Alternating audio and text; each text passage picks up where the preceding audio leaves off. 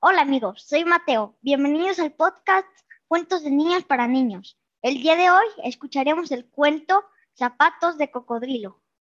Rosario estaba de vacaciones en Texas y quiso comprarse unos zapatos de cocodrilo. Sin embargo, no quería pagar el exorbitante precio de las prendas, así que gritó, entonces cazaré mi propio cocodrilo y conseguiré mis zapatos a un precio razonable.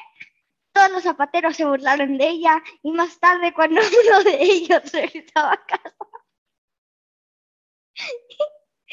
vio a Rosario levantado.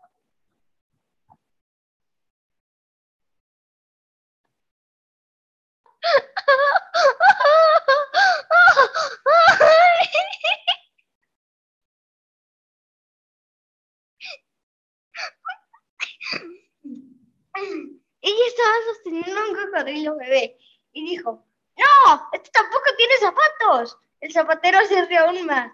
La chica creía que los zapatos de cocodrilo eran los que usaban ellos. y colorín colorado, este cuento ha acabado.